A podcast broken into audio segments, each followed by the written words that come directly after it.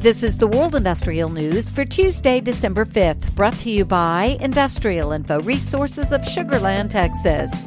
The U.S. petroleum refining industry is in the middle of its heaviest maintenance season since before the COVID 19 pandemic, according to Bloomberg, but the work won't be over in December. Industrial Info is tracking more than $800 million worth of maintenance related projects at U.S. refineries that are set to kick off in the first quarter of 2024, more than half of which is attributed to CVR Energy Incorporated and Marathon Petroleum Corporation.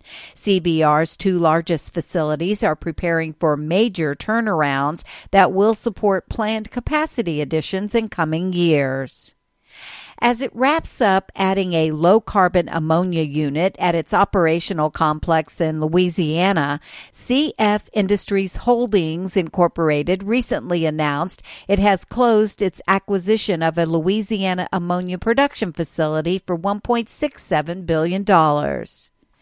Reducing methane emissions from oil and gas operations took center stage over the weekend at the UN Climate Conference in the United Arab Emirates. At that annual UN event, known as Congress of the Parties 28, on Saturday, 50 oil companies pledged to reduce methane emissions 30% from their operations by 2030 compared to a 2020 baseline. This pledge, first made during COP26 in 2021 also drew the support of an estimated 150 nations over the weekend. The oil companies making the pledge include Saudi Aramco, BP, Shell PLC, Total Energies, and Brazil's Petrobras. Chevron Corporation and ExxonMobil Corporation did not immediately agree to sign on the methane reduction fund.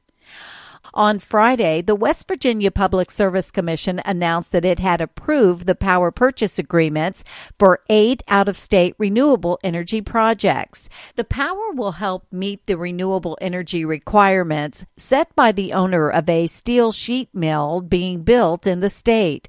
Two of the approved PPAs are for projects in Ohio, and the remainder are for projects in Virginia. Despite less plants being located in Ohio, the state will provide the bulk of the generation from the newly approved PPAs. And work has started on the first power interconnector between Ireland and France.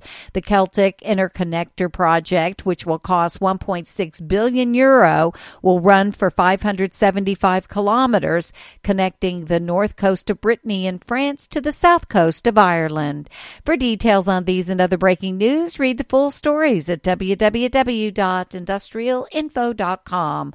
I'm Peggy Tuck reporting for Industrial Info News.